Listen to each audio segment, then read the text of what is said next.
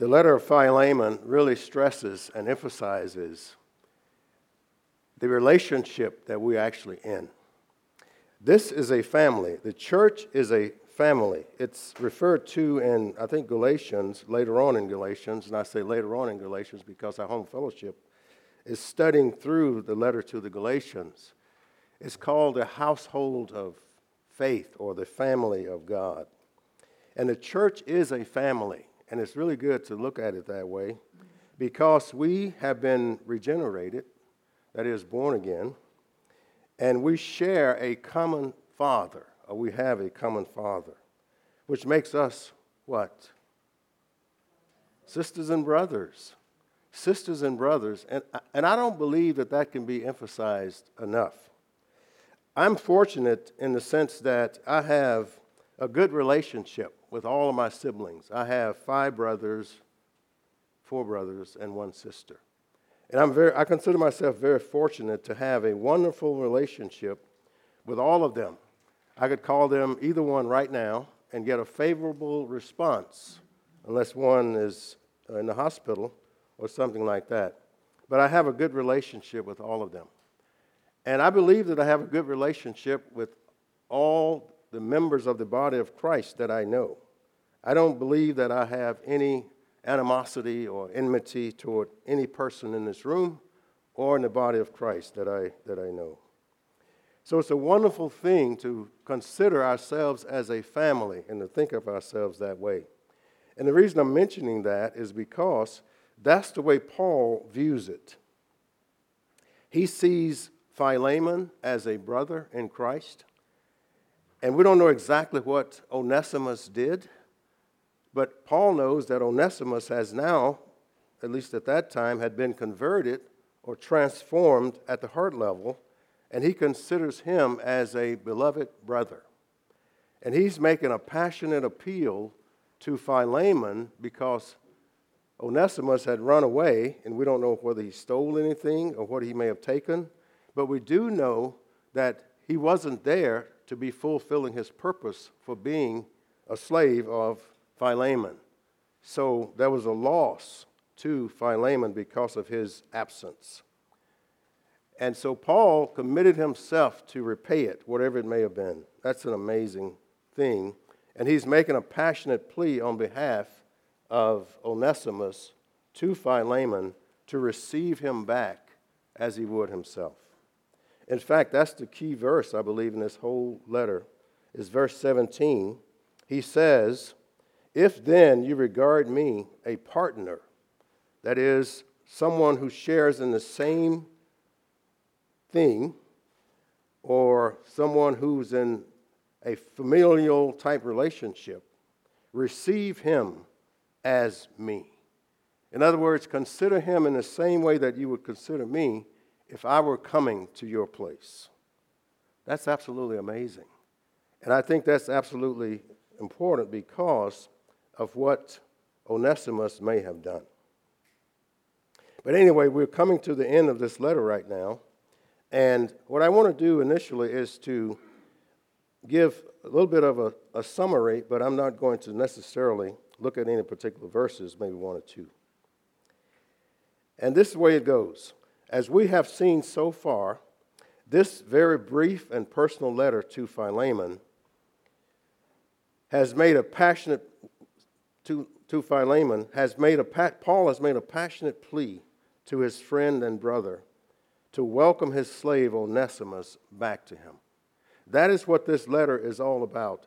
It is about Philemon welcoming and receiving his runaway slave who did him wrong back to him without any strings attached. Paul is asking Philemon to forgive him, to be reconciled with him, and to receive him back in the same way, or to the same degree as he would receive Paul himself. I think this is an amazing request. But Paul has great confidence in Philemon that he will actually do this.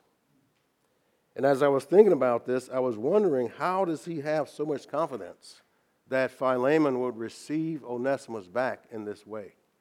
And I was also checking my heart to see if I would receive someone in the same manner that Paul is requesting of Philemon, who had wronged me. So, this lesson really, this, this letter, this page really speaks to my heart in terms of the matter of forgiveness. So, that is the request, and that is what Paul is asking Philemon to do. For whatever reason, Onesimus ran away from Philemon. We're not told why, without notification or permission. He didn't notify, Onesimus didn't. He didn't notify Philemon that he was going to leave, because if he had, Philemon probably wouldn't have let him leave. Nor was he permitted by Philemon to leave. So he just ran away. Apparently, he didn't like the situation or circumstances or whatever the case may be, but we do know that he ran away. And he traveled about a thousand miles from Colossae to Rome, where he could possibly blend in with the masses there. In fact, at that time, the population of Rome was anywhere from 450,000 to 500,000. That's a little bit bigger than South Lake. So he went there to blend in to, so that he wouldn't be discovered as a runaway slave because there could have been a high price to pay as being a runaway slave. The consequences could probably, I'm sorry, could possibly include beatings, severe beatings, or even capital punishment or death. The master of a slave had basically absolute authority over that slave. He could cause him to do whatever he wanted to do. He could beat him if he wanted to, perhaps even have him executed if he wanted to have that done to him. What I find interesting here is that Onesimus was able to find his way to the Apostle Paul, who was under house arrest in the same city. Isn't that amazing? I don't think this happened by chance.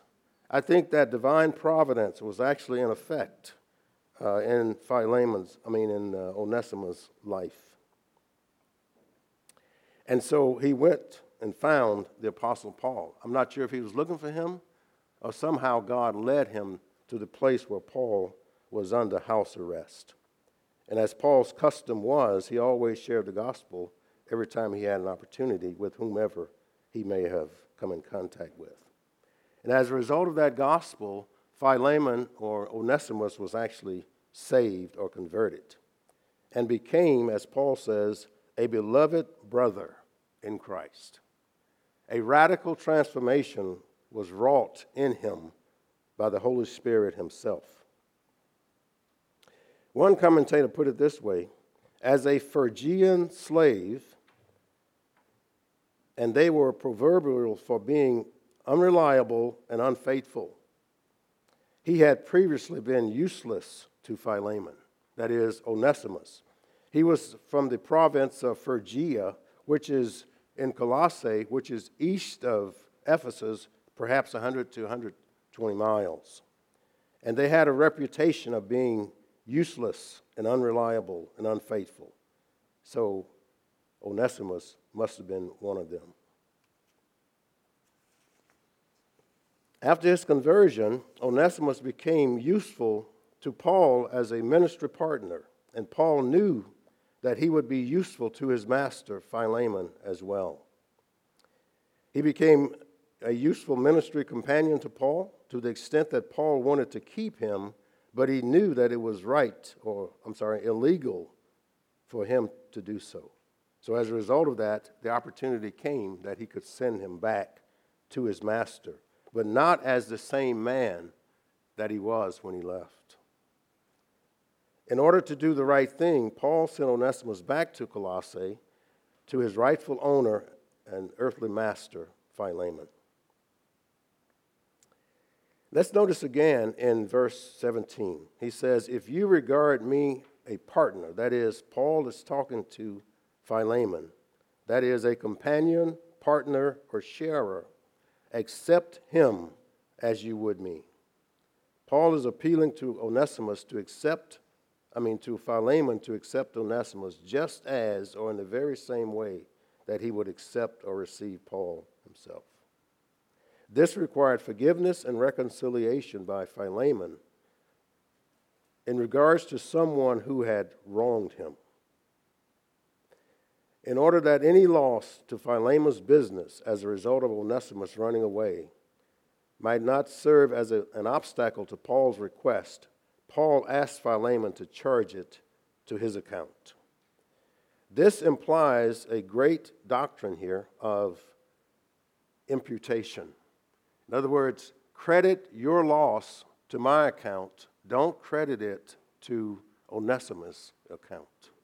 And as Jordan mentioned last time, this is the way Christ did us. God credited those who believe in him, to, in Jesus, God credited their sins, all of their sins, to Christ. And then he treated Christ as if he had committed all of those sins. What an amazing transaction. And he goes even further than that. He even credited the righteous life of Christ to those who believe in him and treated them as if they had lived the righteous life of Christ. What a great salvation this is. And so that's the gospel. His, he is offering Philemon a promissory note or IOU, indicating that he would handle it himself. Now, Paul is under house arrest. He has no job, he has no income from working in that sense. He was supported in, to a degree, but he also worked. But Paul is saying, whatever he owes you, or whatever wrong that he's done to you, charge that to my account. As you know already, Paul has been making an appeal. He had not been commanding Philemon to do anything, but he has been appealing to him. He's been urging him to do this thing. In other words, he had confidence that Philemon would do what is right. He would do the right thing. And Paul is knowing here, knew here that he was not going to ask him to do anything wrong. So he was basically believing that Philemon would do what he is requesting of him to do here. I think we'll see later on the unwavering confidence that he had that Philemon would do what is right. And that brings us to verse 20. Verse 20 does not add anything, any other requests. But basically, what it does, it reaffirms what Paul has already requested of Philemon. So let's turn to verse 20 and, and read it. Yes, brother, let me benefit from you in the Lord. Refresh my heart in Christ. Paul is strengthening his request for Philemon's favorable response in this verse.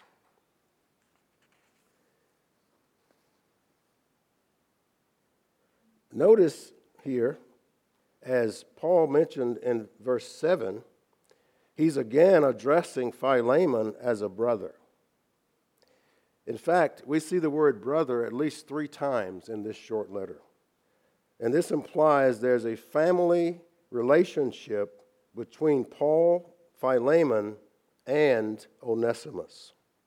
Even though Philemon, who is the owner or master of, in a physical sense or fleshly sense, of Onesimus, he has not seen Onesimus yet as a converted person, a spiritually converted person who is now a part of the family of God or the body of Christ. We have already we have, we have seen all through this letter that any request that Paul would make of Philemon is done in the context of their relationship as brothers in Christ. In other words, he is not talking to someone here who is different from him. He's talking to someone who's in the same family.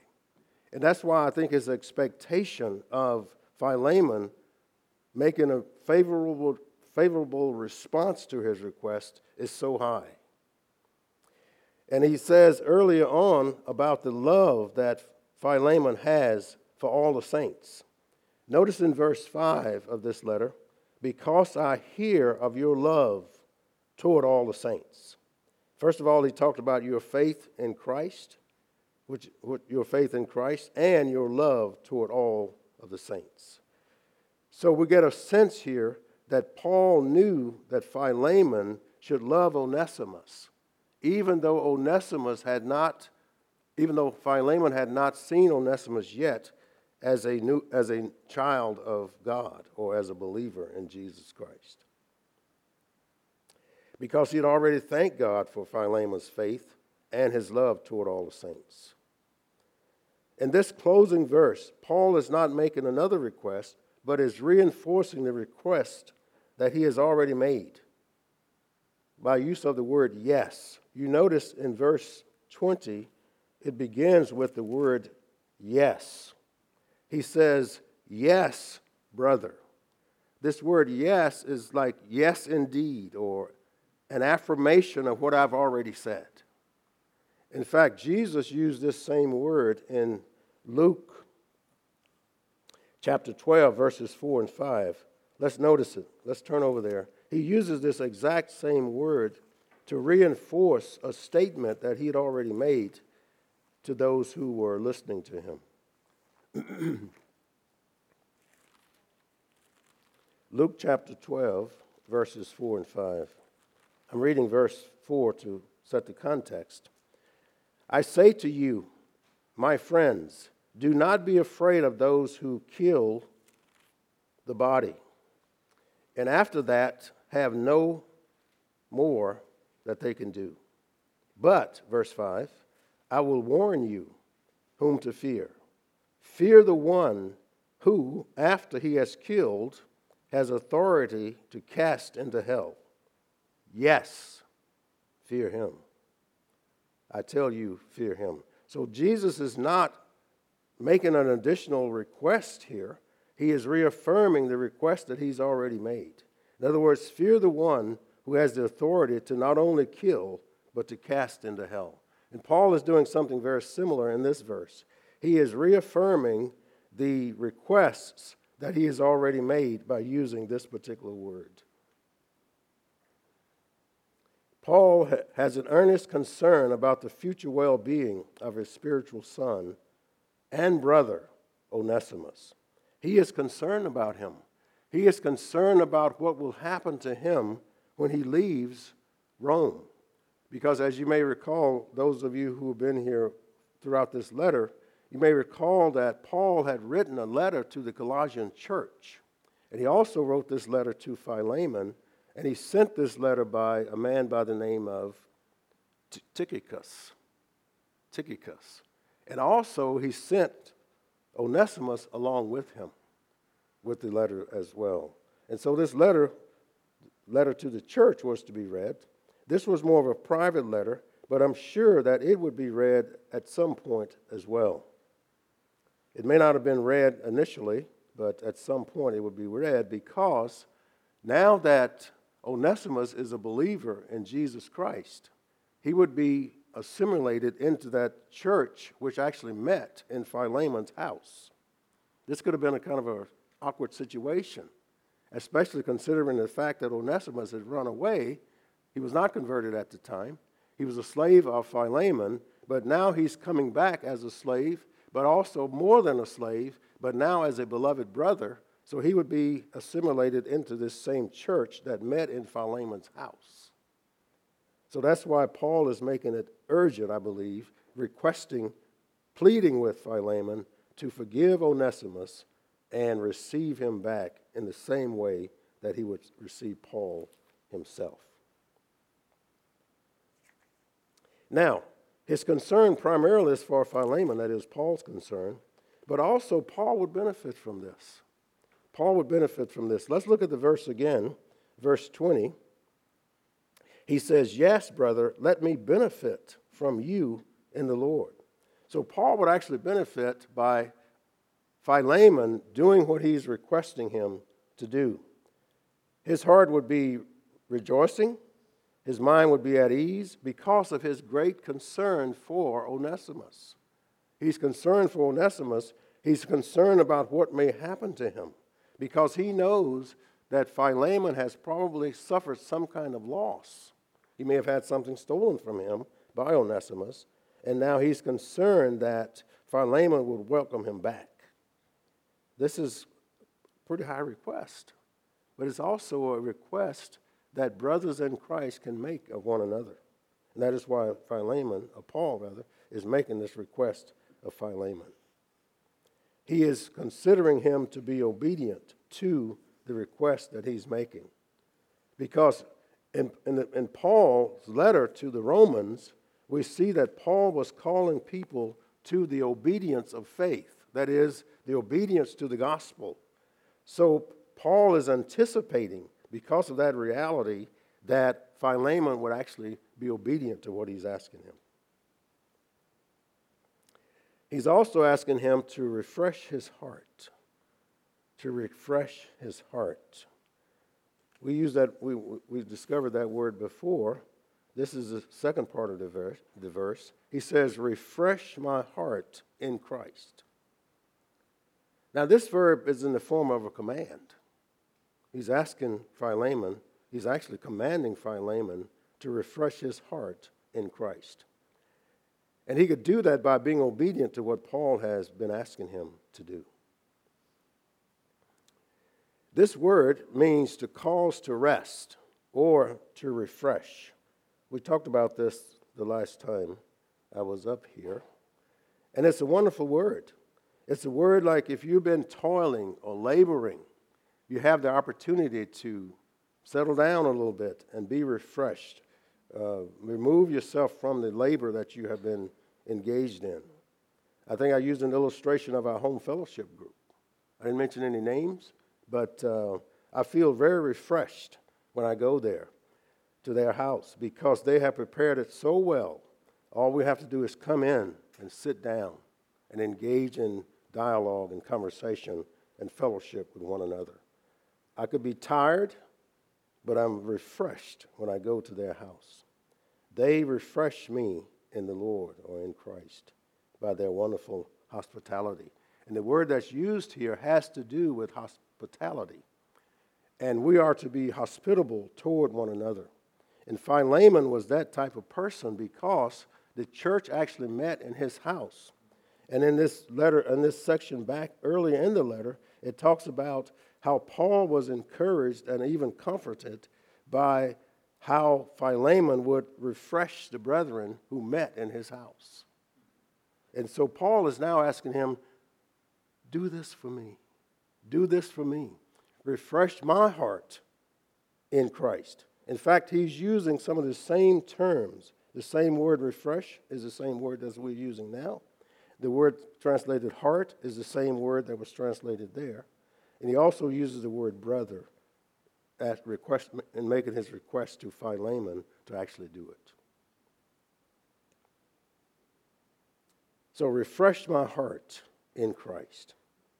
Refresh my heart in Christ. You can do that, Philemon, by responding favorably to the request that I'm making of you now. Was Paul confident that Philemon would do this? I think so. Look at verse 21 verse 21. This is um, Roman numeral 2 on the outline, which I call Paul's present state of utmost confidence or assurance in Philemon's obedience. Notice verse 21 having confidence in your obedience. I write to you, since I know that you will do even more than what I say. Paul is having Paul's state of mind at that time based on the verb that's used here was the utmost of confidence and assurance that Philemon would act according to the request that Paul was actually making of him. He says, having confidence in your obedience.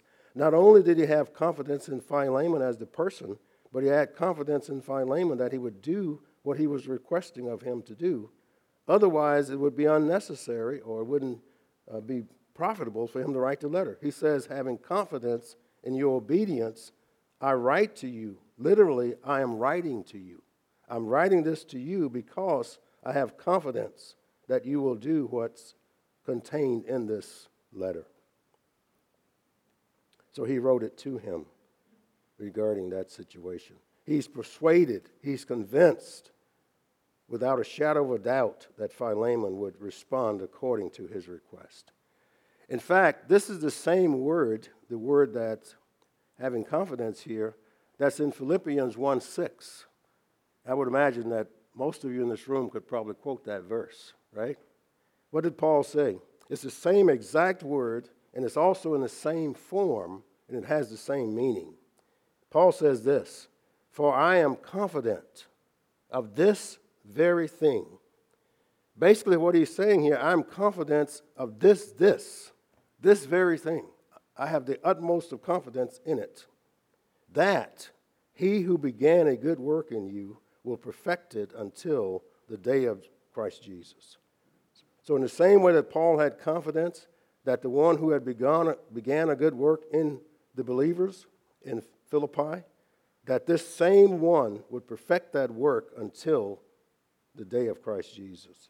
And Paul is indicating the same confidence here that Philemon would do what he is requesting him to do. So, as a result of that, he wrote the way that he did. He didn't have to be commanding Paul throughout this, I mean, Philemon throughout this letter, but he was appealing to him. He was entreating him that he would do what he had requested of him to do. Is that true with us? When someone asks us to do something in the body of Christ, uh, can they have confidence that if we commit to doing it, we will do it? And they don't have to worry about it or be concerned about it anymore going forward? That's the confidence that Paul had in Philemon. As a person, as well as the confidence in his actions as it, as it relates to doing the right thing. I think that's the issue. That whatever a believer is requesting of another believer, it should be the right thing to do according to Scripture. So that believer who's being requested or appealed to can have confidence in doing it, knowing that it is the right thing to do. And also, this verse goes on to say, I write to you since I know that you will do even more. This is verse 21 than what I say, even more than what I say. So, this is also furthering the confidence, implying the, the furtherance of the confidence that Paul actually has in Philemon. He is confident, knowing that he will do even more. Now, we don't know what that even more is. Obviously, uh, there's speculation, but I'm not one to really speculate. But we do know that earlier in this letter, Paul said in verse 12, he says, I have sent him back to you in person, that is, sending my very heart. In other words, it's almost as if Paul is saying, I am sending myself along with him back to you because he is my child in the faith, verse 10 says. So I'm actually like sending myself. And he goes on in verse 13, whom I wish to keep with me. Paul actually wanted to keep him, Onesimus, with him, so that on your behalf he might minister to me in my imprisonment for the gospel. Paul wanted to keep Onesimus with him so that he could serve along with him in the gospel ministry that Paul was actually serving in, even though under house arrest in Rome. But ver- notice verse 14. But without your consent, I did not want to do anything, so that your goodness would not be in effect by compulsion, but of your own free will. And I think that's why he's writing to him, appealing to him, that is, Paul to Philemon, the way that he is. He's not trying to force him to do anything, he wants him to do what is right according to his own free will, or from his own free will. And that's what he wants him to do regarding Onesimus here. Now, some people speculate that because Paul said this, he wants Philemon to receive Onesimus back, but at the same time send him back to Paul.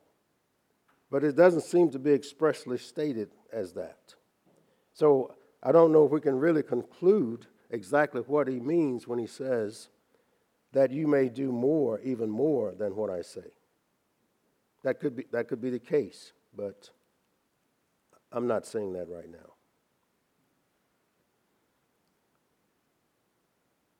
He goes on in verse 22. He says, At the same time, also prepare me a lodging, for I hope that through your prayers I will be given to you. It appears here that Paul now wants to visit Colossae after he's released. You notice he's under house arrest, waiting to be tried. And I think he believes at this point that he's going to be released, acquitted, because Paul hasn't done anything wrong. He hasn't done anything wrong. He's only preached the gospel. He's only preached the gospel, so he hasn't committed any crimes, anything like that. So he probably believes that he's going to be released. In fact, I think in Philippians, which I'm not going to turn to, he speaks of that because he talks about if he's released, he will have opportunity for further ministry. But if he is not released, will he go to be with Christ, which he says is far better. But at the same time, he, he feels that he will remain so that he can be more productive regarding the spiritual growth process and the sanctification process of the believers that remain on earth. That probably put a little pressure on Philemon. Think about that. He says that uh, I want to come to you. I want to come to you. I want to come visit you. Now he's already made an appeal to Philemon and telling him what to do, asking him what to do, and now he's saying, "I want to come to you." So if Paul had shown up, showed up, well, that would have put a, put a lot of pressure on Philemon to do what Paul had requested him to do. I think Philemon loved Paul, and Paul loved Philemon. And I think as a result of that love relationship that they had, that Philemon would gladly do what Paul requested of him to do. Because Philemon was also transformed by the Spirit of God at the heart level as well. And he also loved the brethren. He says he loved all the saints. He had a great love toward all the saints. So I believe that he would do what Paul was requesting of him to do. Now, whether Paul actually went to Colossae, I don't know for sure. But I do believe that he it's possible that he could have because if we look at 1 Timothy chapter 1 verse 3, we can see that Paul was released.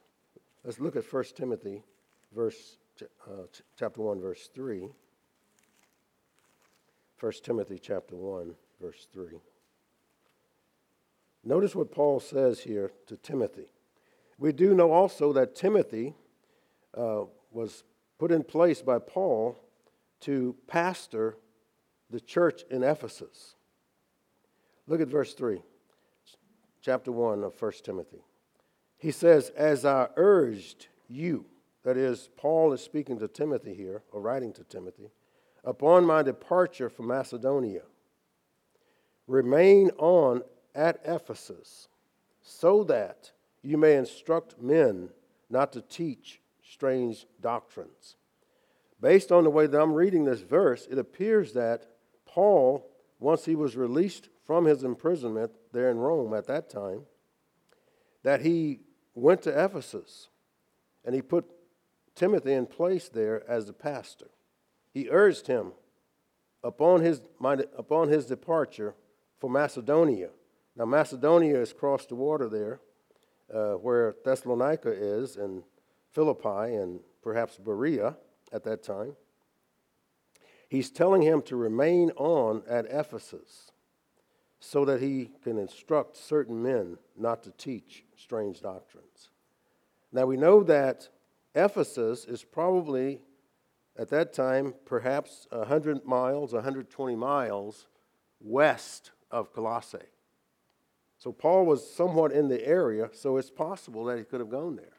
But I haven't seen a scripture that actually says that explicitly. So I can't go any further than that. But anyway, it appears that Paul actually wanted to go to Colossae. You recall that when he wrote the letter to the Colossians, as far as we could tell at that time also, he had never been there before. The gospel reached Colossae from Ephesus, where Paul had spent three years teaching and preaching in the school of Tyrannus. And so the gospel spread, as, he, as it says later on in Acts, throughout the whole province of Asia. which is where Ephesus actually was at that time. But he wanted to go there. Now, he'd already said that he wanted to go to Rome, which is where he was actually then. So he'd actually made it to Rome. Now, he also said, indicated that he wanted to go to Spain. There was perhaps time for him to go to both if he did. But that was his desire or his hope. Now we come basically to the greetings, Roman number four, greetings from various friends. Paul did not consider himself an isolated man. Paul loved people. He loved to be among people. He loved to be among believers in Jesus Christ.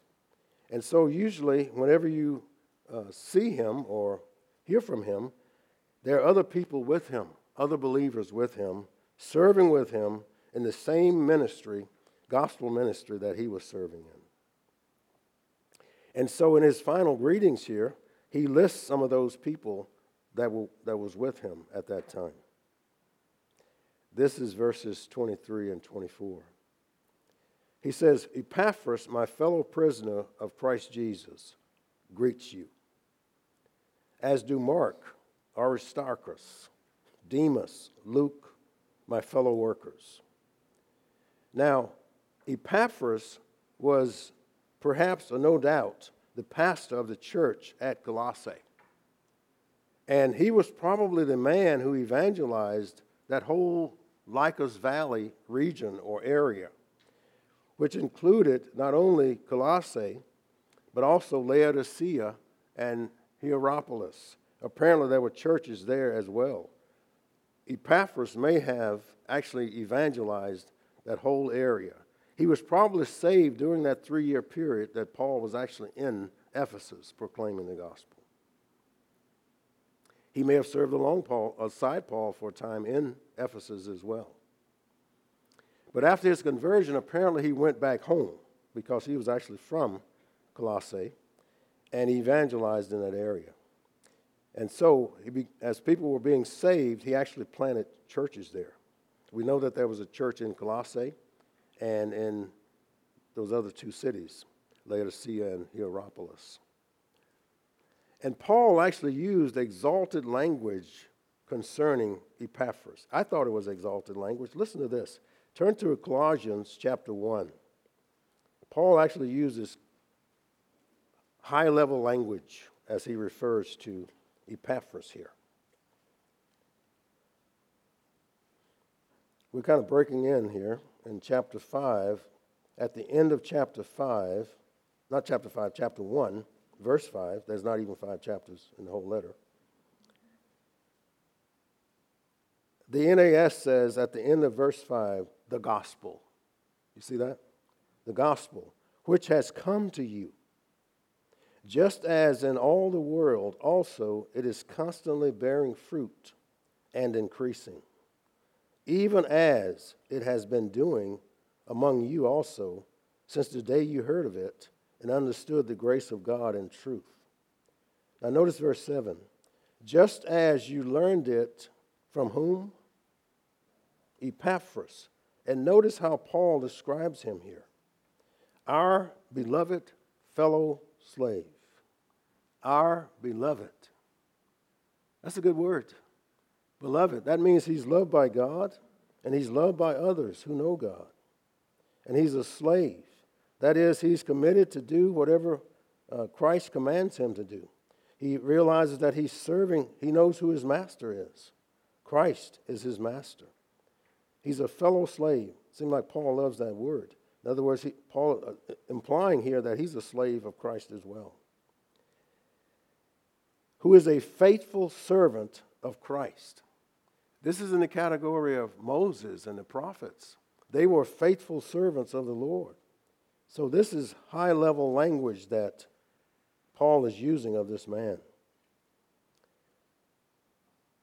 on our behalf. So, Paul is considering that Epaphras was serving where he was serving on behalf of Paul. That is when actually, when Paul, that was when Epaphras was actually in Colossae. He had traveled to Rome to meet with Paul to discuss some issues that were taking place there. But at that time, earlier, he looked at him in this way as someone serving on his behalf.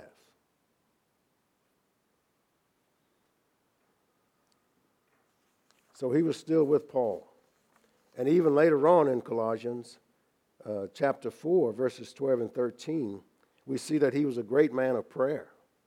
Notice what he says, Paul says concerning him. Chapter 4, verses 13, 12 and 13. Epaphras, who is one of your number, he's talking to the Colossians now, a bond slave, that is, of Jesus Christ, sends you his greetings, always laboring earnestly for you in his prayers. That is a remarkable statement.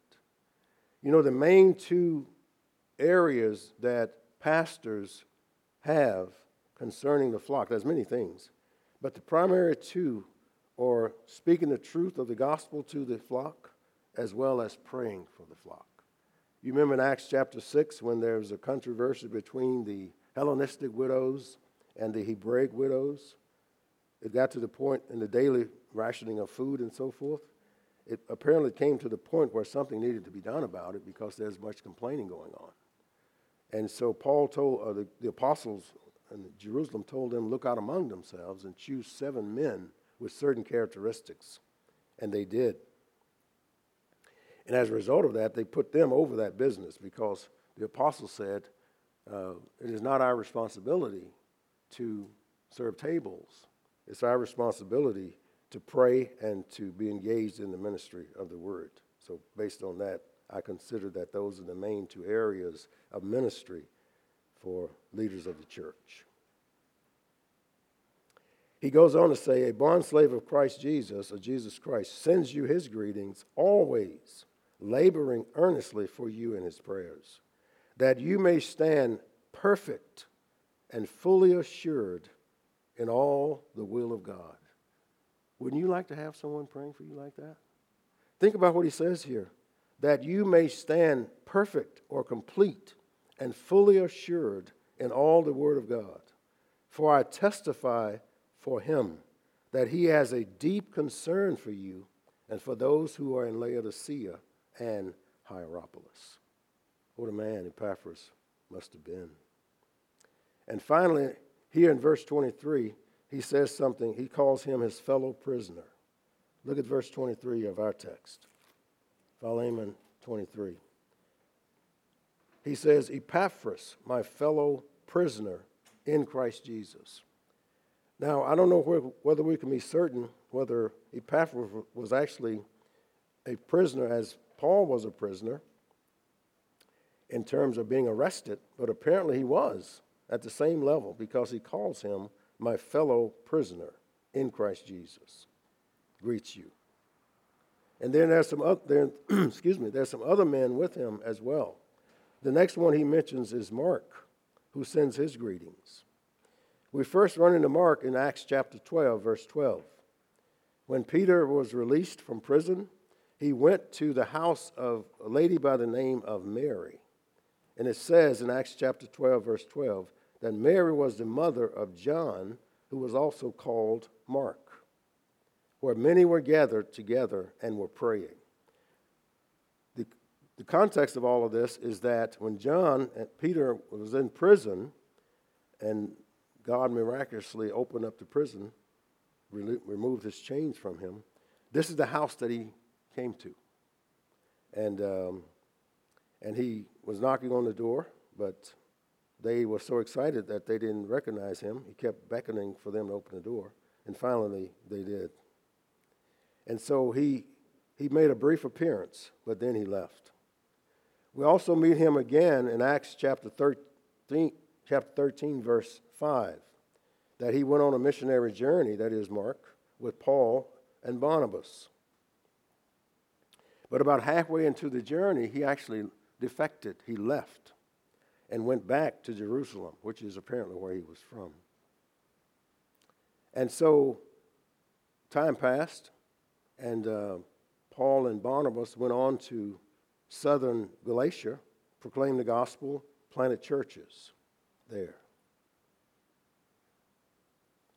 And so they went back to Antioch after having planted churches there and established elders in those churches. More time passed, and Paul told Barnabas, let us go back and check upon these people.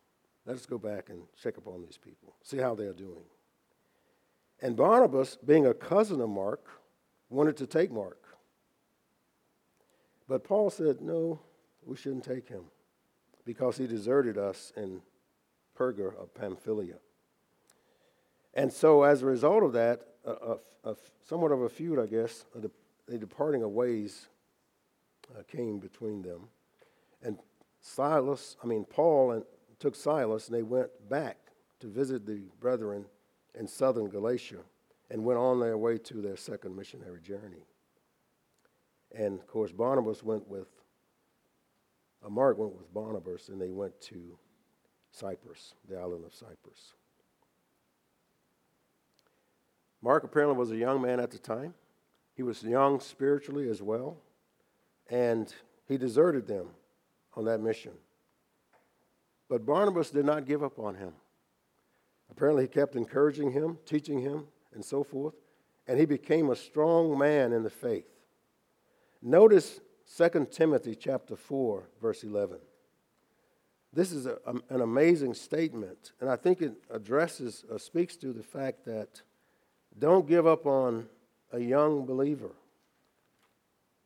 We will all make mistakes, but we can overcome those mistakes. We can grow up in the faith. This is Paul in Rome now. This is a different imprisonment. He's actually in a dungeon, probably a very filthy place. And he's awaiting execution. And he's writing Second Timothy to uh, plead with him to come to him. He wants him to come with him. And he's letting him know that his friends and even one of the defectors of the faith, Demas, has deserted him. And notice verse 11 of 2 Timothy chapter 4. He says, Only Luke is with, is with me. Pick up Mark and bring him with you. And notice what he says concerning him for he is useful to me for service. This is Paul not wanting to take Mark on that second missionary journey, and many years have passed since that time. And now he's saying these words For he, that is Mark, is useful to me for service. Bring him, pick him up, and bring him. And so that's what happened there. A person can become stronger in the faith, they can mature in the faith. So I think we want to come alongside them and give them the opportunity to grow up a little bit more. The, the next person is Demas. Uh, he's mentioned several times in the New Testament as well, but his ending doesn't seem to be so good. In 2 Timothy chapter 4 verse 10 it says of him, "For Demas, having loved this present world, has deserted me and gone to Thessalonica." it seems like he apostatized. Not much more said about him. Luke.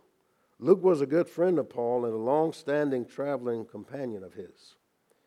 He was with Paul during his imprisonment here, that is, in this, during this time, as well as his final imprisonment before death, as we just read. Only Luke is with me.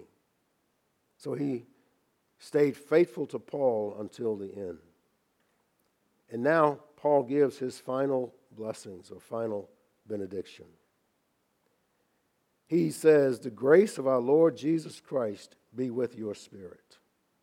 Paul knows that Philemon is going to need the grace of God to fulfill the request that he's made of him. And so he's beseeching God for that grace on behalf of Philemon in order that he might fulfill his request. One commentator put it this way, and here Paul might especially be aware of how much grace the whole community would need a strong measure of the whole community would need a strong measure of grace in order to respond well to Philemon's affair. And indeed, they would. Let's pray together. Our Father, we thank you for this letter to Philemon. We thank you, Father, for the familial relationship that it alludes to and mentions. I pray, Father, that we would have a similar relationship, and indeed we do in this church. May it continue to grow. May we continue to love one another. May we be continually concerned for the well being of one another, as we are, but as Paul said to the Thessalonians, but excel still more. Father, we thank you for this church. We thank you for the family relationship that we enjoy in this church. We thank you for the grace that you continue to provide to this church. You meet all of our needs in every, in every category in which they exist. May we trust you and depend upon you and love one another. We pray in Jesus' name. Amen.